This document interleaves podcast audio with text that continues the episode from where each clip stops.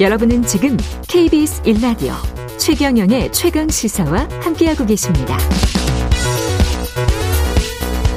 네, 오늘 8시 서울 월드컵 경기장에서 한국과 브라질 국가대표팀 평가전 열립니다. 피파 랭킹 1위입니다, 브라질. 예, 우리 선수들 멋진 플레이 펼칠 수 있을지. 무엇보다 EPL 득점왕 손흥민 선수 관전 포인트입니다. 예, 맹활약이 기대되는데요. 한준희 KBS 해설위원 연결돼 있습니다. 안녕하세요. 네, 안녕하세요. 예. 일단 피파 랭킹 1위 브라질과 상대를 하는데 관심이 뜨겁습니다. 어떻게 어, 기대하고 계십니까?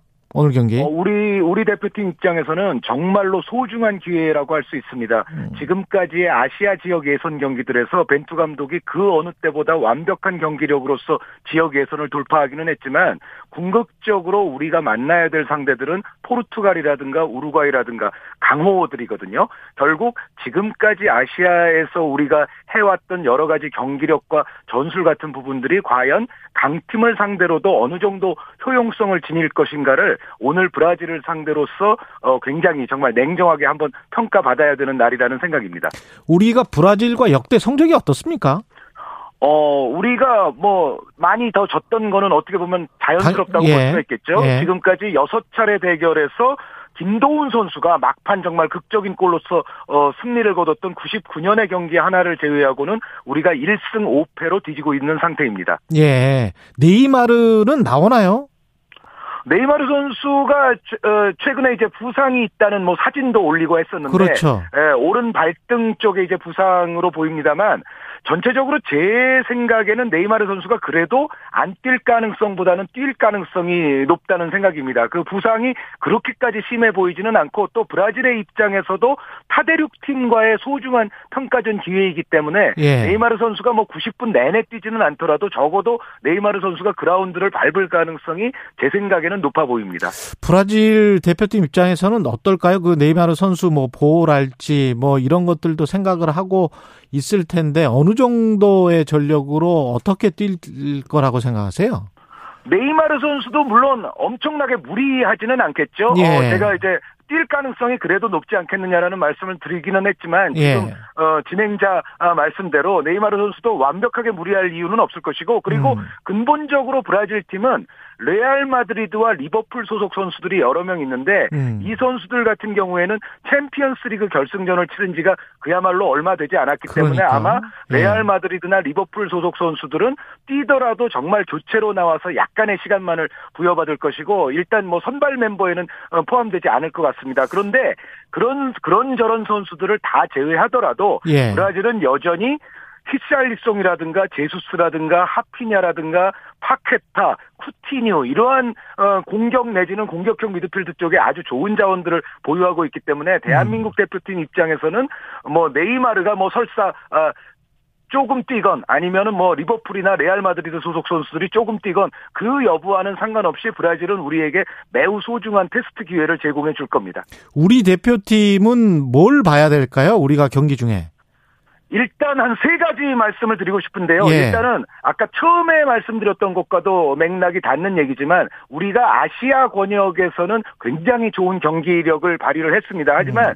어, 역시 이제 포르투갈이라든가 우루과이 그리고 이번 브라질 이런 팀들을 생각하자면 우리의 어떤 전술적 시스템이 약간은 강호들을 상대로는 좀 더 융통성 있게 돌아가야만 한다는 생각이고 음. 벤투 감독도 이미 그것을 잘 인지하고 있는 모습을 또 기자회견에서도 보였기 때문에 네. 벤투 감독이 얼마나 융통성 있는 전술로서 강호들을 잘 대처를 할 수가 있느냐 이거를 일단 봐야 될 것 같고요. 그리고 손흥민 선수가 정말 지금 EPL에서 득점왕도 차지할 정도로 지금 폼이 아주 극상이라고 볼 수가 있는데 음. 토트넘이 손흥민 선수를 잘 활용하듯이 우리도 손흥민 선수가 골을 넣을 수 있는 찬스라든가 공간을 잘 어, 주변에서 또 팀에서 만들어줄 수가 있느냐 이 문제도 역시 굉장히 중요합니다. 그리고 어, 무엇보다도 브라질은 네이마르 선수를 비롯해서 개인 능력이 좋은 개인들을 보유하고 있는데 이 선수들을 상대로 우리의 수비형 미드필드라든가 수비수들이 테스트를 받는 것이 그야말로 또 중요성을 지닙니다. 왜 그러냐면 우리 선수 선수들이 아무래도 평상시에는 브라질 레벨의 선수들의 개인기와 어, 싸워보는 경험이 그렇게 많지 않거든요. 그런데 이런 선수들을 갑자기 대하게 됐을 때 우리 선수들이 얼마나 1대1에서 그리고 조직적으로 이 선수들을 잘 커버할 수 있느냐가 굉장히 중요한 관건이라는 생각입니다. 손흥민 선수 말고 우리가 좀 주목해 봐야 할 선수들 공격수나 수비수 중에서는 어떤 선수들을 꼽으세요? 아, 일단 우리 대표팀의 이번 멤버는 벤투 감독이 여태까지 상당히 고정적인 베스트 11을 활용해 왔는데 그 가운데에서도 수비에 김민재 선수 그리고 아. 미드필드에 이재성 선수가 빠지게 돼 있거든요. 그래서 예, 예. 이두 선수 자리를 어떻게 메울 수 있을 것인가를 보는 게 일단은 1차적인 관심일 것 같고 예. 특히 이제 김민재 선수가 우리 수비에서는 지금 빼놓을 수 없는 자원이 이미 돼 있는데 음. 이 자리가 어떻게 메꿔지는지를 잘 봐야 될 것 같습니다. 그리고 미드필드에서 벤투 감독이 추구하는 축구가 아주 성공적으로 지금까지 지금까지 구사되어 온 데에는 황인범 선수의 활약이 굉장히 컸었거든요. 그런데 네. 황인범 선수가 이 브라질 같은 팀의 미드필더들을 상대로도 지금까지 보여왔던 어떤 퍼포먼스를 재현해낼 수 있느냐 이것이 또 어, 저에게 있어서는 가장 관심사 중의 하나입니다. 상대적으로 선수들이 약팀과 강팀을 상대했을 때 어느, 어느 정도로 먹힐 것인가 그것이 관심사군요. 일단 좀 네. 월드컵 들어가면 뭐 강팀들이랑 상대를 해야 되니까요. 지금 이제 이번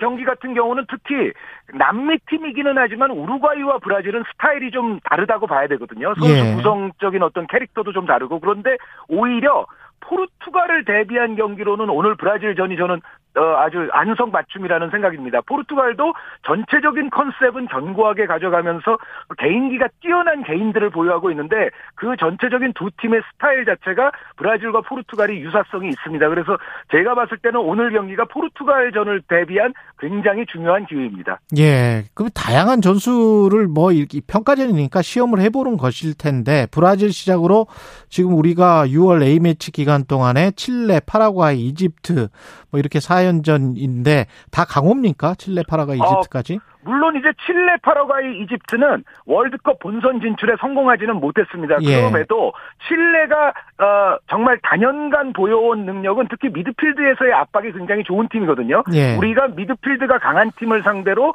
얼마나 중원에서 찬스를 만들고 압박을 피해서 어, 경기를 풀어나올 수 있을 것인가가 관건이고 파라과이 같은 경우가 사실은 스타일상으로 보면은 우루과이와 상당히 유사성이 있습니다. 그래서 우루과이를 대비해서는 파라과이도 저는 굉장히 양질의 테스트를 제공할 것이라고 생각을 하고 이집트와 대한민국의 대결은 역시 뭐니 뭐니 해도 이집트에는 살라 선수가 있기 때문에 손흥민 선수와 살라 선수의 아. 대결로도 관심을 모을 뿐 아니라 이집트 역시 조직력은 대단히 좋은 팀이에요. 그래서 우리가 조직력이 강한 상대를 상대했을 때 또 어떻게 되느냐 이것도 상당한 관심사가 아닐 수 없겠습니다. 평가전이니까 벤투 감독 입장에서 봤을 때는 이기고 지는 것보다는 어떤 전술이 어떻게 먹혔고 어떻게 안 먹혔다 뭐 이런 것들도 볼 것 같은데 어떻게 생각하십니까? 아, 아주 오르신 말씀을 하셨습니다. 예. 그러니까 브라질, 칠레, 파라과이, 이집트가 모두 장점이 다르고 특징과 개성, 성격이 조금씩 다르거든요. 그런데 예. 지금 말, 아, 조금 전에 말씀드렸던 대로 어떻게 보면 포르투갈과 브라질이 좀 유사성이 있고 어. 우루과이와 파라과이가 좀 유사성이 있고 어. 어, 그런 상황이에요. 그래서 어, 전체적으로 봤을 때는 이 스타일이 다른 팀들을 각각 상대할 때 우리는 또 얼마나 융통성 있는 변화를 가져갈 수 있느냐 이것을 어, 주목해서 보신다면 굉장히 흥미로운 4연전 시리즈가 되리라는 생각입니다. 얼마 전에 저 해설위원님께서는 가나를 주목해야 한다고 이야기하면서 16강 진출 쉽게 점칠 수 없다 이렇게 이야기하셨잖아요. 네네네. 예, 그 어떤 근거 같은 거를 좀 설명을 좀 해주십시오 다시 한번. 아, 저는 지금도, 지금 이 순간까지도, 예. 어, 냉정하게 양심적으로 말씀드리자면, 우리의 예. 16강 진출 가능성은 30% 언저리라고 생각을 하거든요. 30%밖에 안 돼요? 예. 아, 16강을 진출을 하려면 기본적으로 2등 안에 든다는 것이 전제가 되는 건데, 예. 우리가 액면가 전력 자체가 포르투갈, 우루과이보다 우리가 위는 아니거든요. 예. 어, 그리고 이제 가나의 경우에 최근 보도가 계속 나오고 있습니다만, 가나가 음. 가나의 혈통을 지닌 유럽 다 다른 곳에서 태어난 선수들을 지금 팀에 합류시키기 위해서 노력 중인데 이러한 아, 작업들이 또 순조롭게 이루어질 경우에는 가나 역시도 우리에게 껄끄럽습니다. 그래서 어 사실 우리가 가나는 반드시 이기고 가야 되는 상대이기는 합니다만 음. 세팀 그 어떤 팀도 사실 어, 만만한 팀은 단 한 팀도 없고 우리가 액면가 전력 으로 봤을 때 2등 안에 지금 확실히 들어있지는 않아요. 그래서 우리의 16강 진출 가능성은 일단은 한 30% 정도로 잡고 예. 여기서 이제 100%까지 가는 게 아니라 사실은 30에서 51%까지만 가면 되거든요.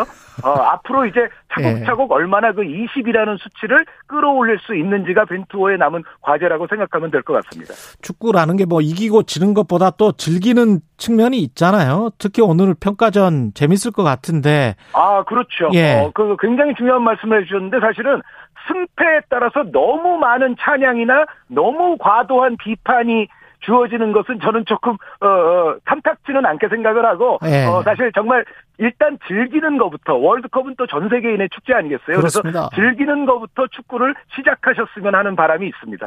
여기까지 듣겠습니다. 지금까지 한준희 KBS 해설위원이었습니다. 고맙습니다. 네, 감사합니다. 예, 응원의 마음을 담아서 예, 즐기는 응원의 마음. 예, 오늘의 끝곡 윤도현 밴드의 오필슨 코리아 들으면서 마무리하겠습니다.